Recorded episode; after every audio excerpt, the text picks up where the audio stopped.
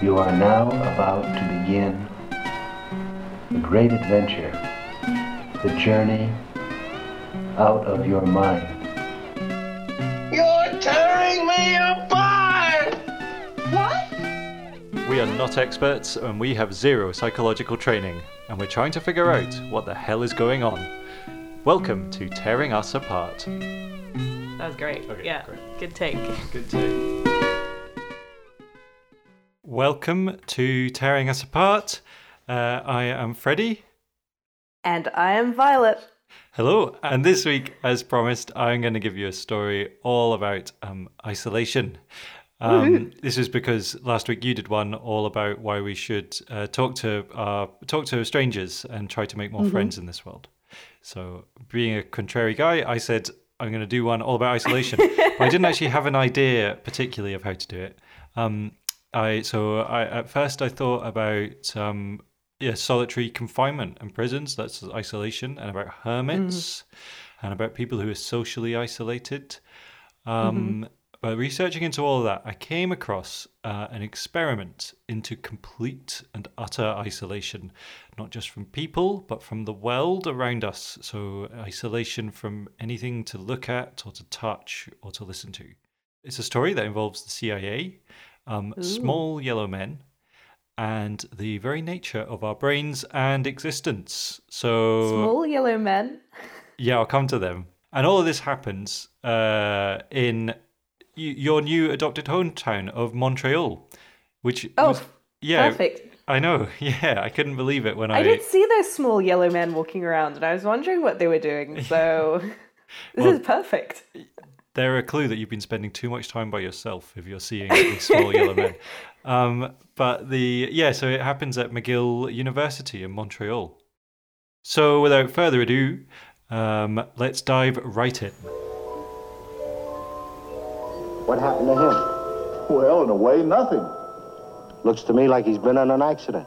No, this is an experiment that took place at McGill University. Students volunteered to participate in this study of human behavior under extreme and prolonged monotony. Their hands and arms were softly covered to muffle the sense of touch. All harsh lights subdued by a mask, comfortable beds, quiet. And yet, it was impossible for most of these students to take it for more than 24 or 48 hours. Where to begin? To begin with the guy at the center of it all, who was a psychologist called Donald O. Hebb, um, who worked at McGill University. And Hebb was um, a big hitter in 20th century psychology. Uh, and so, according to the McGill University website, he is, I quote, the probably the most influential psychologist of the 20th century. Um, yeah, which seems like that seems like these university websites always big their big their stuff up quite a lot, don't they? But he has, but he clearly is important, and he has actually even made it into my book, which is the only book I own about psychology, and uh, which I uh, plan to. I don't plan to own a second, and it's called an introduction to the history of psychology. Um, and I've got the third edition, and um, and and and this guy's made it in on pages five, six, two. If anyone's reading along with me, I think the most important thing that he does over his career is to just show psychologists that they actually do need to pay attention to how the brain itself works in order to understand human psychology. But uh, we're just looking at this one experiment that he did, which wasn't perhaps his finest hour. Um, and it is Right. surrounded by some controversy. So um, it's the early 50s, and the Cold War is uh, afoot.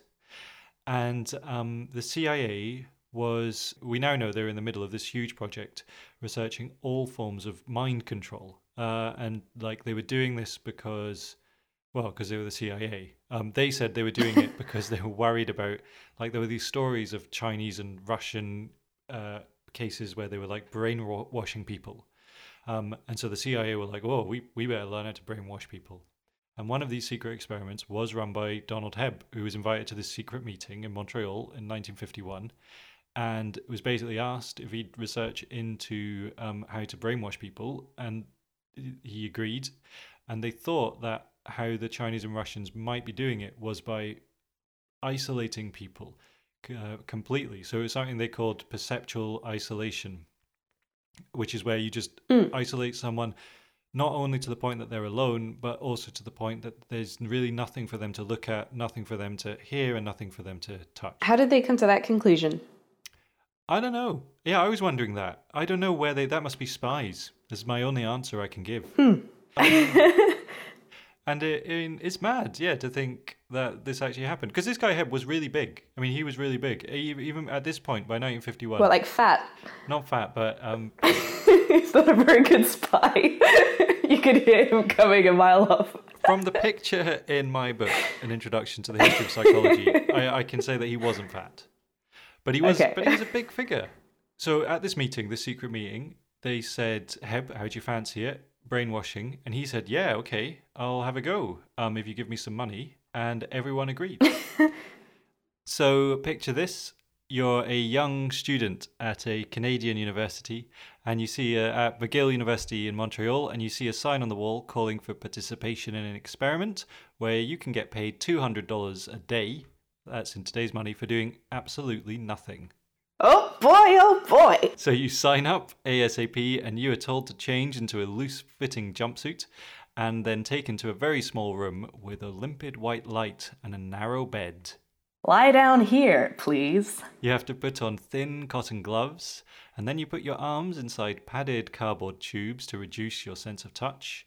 Your eyes are covered so that there's nothing for you to look at and a fan is running so that there's nothing for you to do except listen to a low hum. We'll be back to check on you tomorrow. Drunk.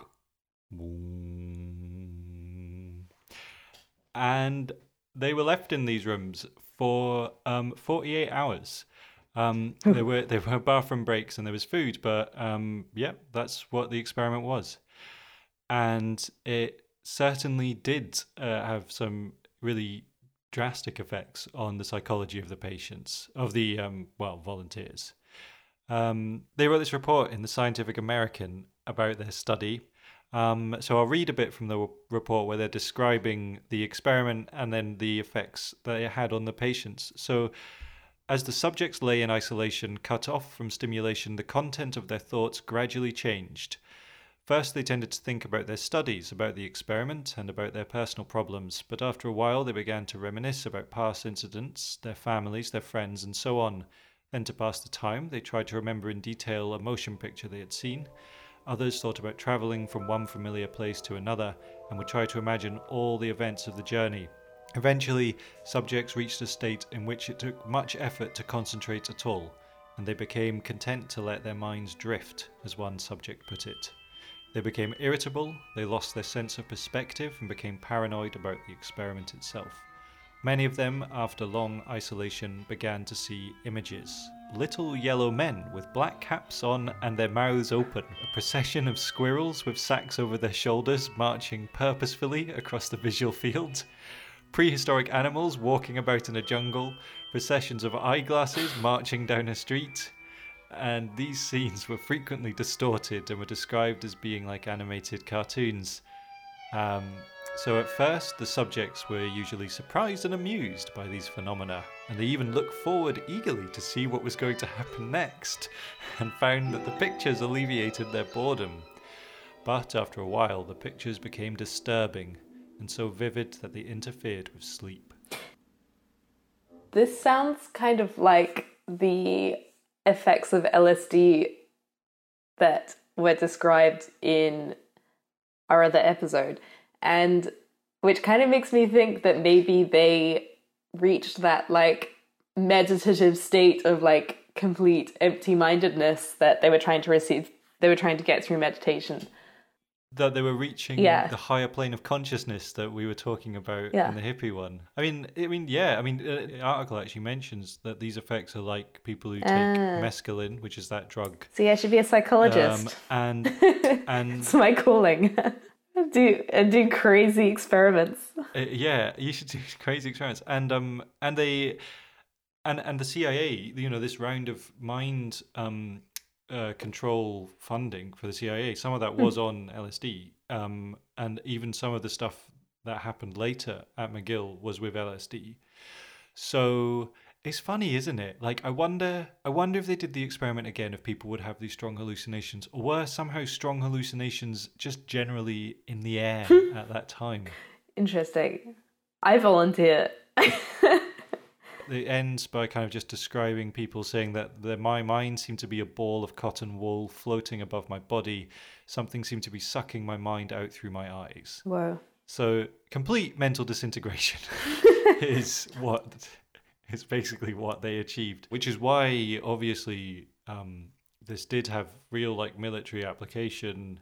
And even if I think like there's no proof of how the CIA might have done what they might or might not have done with this, but there was a scandal when in the I think the seventies, the during in Northern Ireland during the Troubles, um, it emerged that the British Army, you know, had been using some isolation techniques to break people that they'd arrested, break their yeah resistance, uh, mental resistance, and um and and like in the stuff that came out, they'd mentioned the British Army mentioned you know the the studies in Canada. They didn't say which ones. They just said like research from Canada. But I feel like Canada in itself makes sense because it's quite an isolated, like. There's such a huge expanse of land to the people who actually live here that it seems to be kind of ideal for that kind of experiment. Yeah, no, I, I was thinking, I did, yeah, you're right, yeah. And they just took it too far. So to be fair to this Donald Hebb, um, the Donald Hebb, he, uh, this this was like the end of his experiment. So there were further experiments in McGill and other places in Canada, uh, which did go further. And also everyone in his experiment was a volunteer. So some of the really disturbing stuff that followed was with actually mentally ill patients who had no choice in the matter. Um, and he said later, it is one thing to hear that the Chinese are brainwashing their prisoners on the other side of the world. It is another to find in your own laboratory that merely taking away the usual sights, sounds, and bodily contact from a healthy university student for a few days can shake him right down to the base, and that he found this very unsettling. In terms of like the psychology of it all, and um, if we're tearing ourselves apart, what we can sort of take from this. Um, well, last time you told us all about how humans are kind of naturally social beings and that we need these social contacts and we need a contact to the wider society around us. But I think what this isolation one kind of talks about um, is actually even going a bit further and saying that when that actually we're animals that need we we need contact with the world. It's not just that we need people, but we need to be smelling things and seeing things and, and hearing things and touching things. And so without um, so we have to have a connection to the world around us. There was a really nice um, summary to the to the article in the um, American Scientist where they summed it up. They said a changing sensory environment seems to be essential for human beings. Without it, the brain ceases to function in an adequate way, and abnormalities of behavior develop. In fact, as Christopher Burney observed in his remarkable account of his stay, so this is of some guy who's held in solitary confinement, as he observed in his remarkable account, variety is not the spice of life, it is the very stuff of it. So, yeah, you can't exist away from the world. You you can't. Our brains just aren't like that. We're not. We can't. In a, in this closed off room, we are not really. We can't be ourselves. Like we need to be. We need to be in the world. That's where we live. I think that's really interesting when you contrast it to what we were talking about last time about needing to have like weak tie connections with other people. Because I think if I start going a little bit crazy, I just need to leave the house and like walk around, and I don't necessarily need to talk to anyone.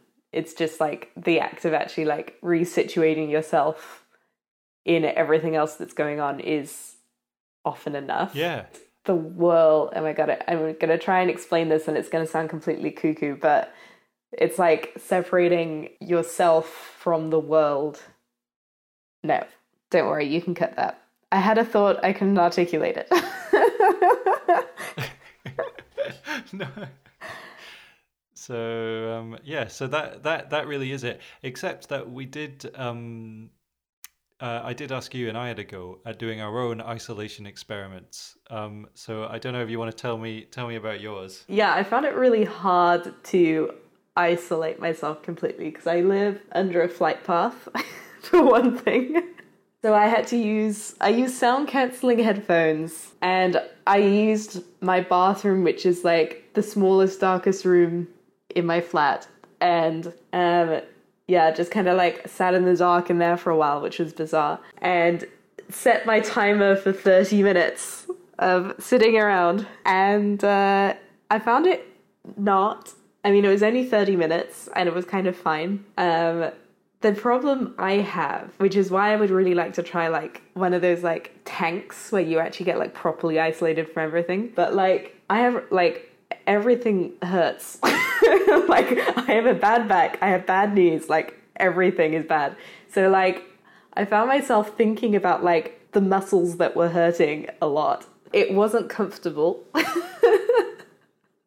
and I my headphones play like white noise, and so I could hear like this, which is probably quite similar to what the students had in the original study. But that that was unpleasant. I went I went in and out of being like, oh, this doesn't seem so bad. I could do this forever. To I really want that thirty minutes to be up now. yeah, I did it. Um, similar setup to you, except I did it in bed um, and with the white noise uh, and I set my timer for 30 minutes, and um, I just fell asleep. well, now you've got a surefire way of falling asleep. I nearly fell asleep actually a couple of times. So that was um, that was uh, isolation. and I need to leave my house yeah. now. So yeah, I think so. So we all need to uh, immerse ourselves in the world, and then come back for the next the next bout of tearing ourselves apart. this one was good actually because we did actually tear ourselves apart a little bit. Yeah, a little bit. I went a little bit crazy. I feel. Any idea what we'll do next time? I think, though I'm having trouble getting a hold of this book, that I want to do one on um, running and exercise and why that's a very meditative thing to do and why some people get like super obsessed with it and some people hate it and something along those lines. But i'm trying to find um, oh cool. a murakami book where he talks about the meditative side of running. So once i find a copy of that that's what the episode will be well that just about wraps things up um, we'll be back next time Cheerio. Bye.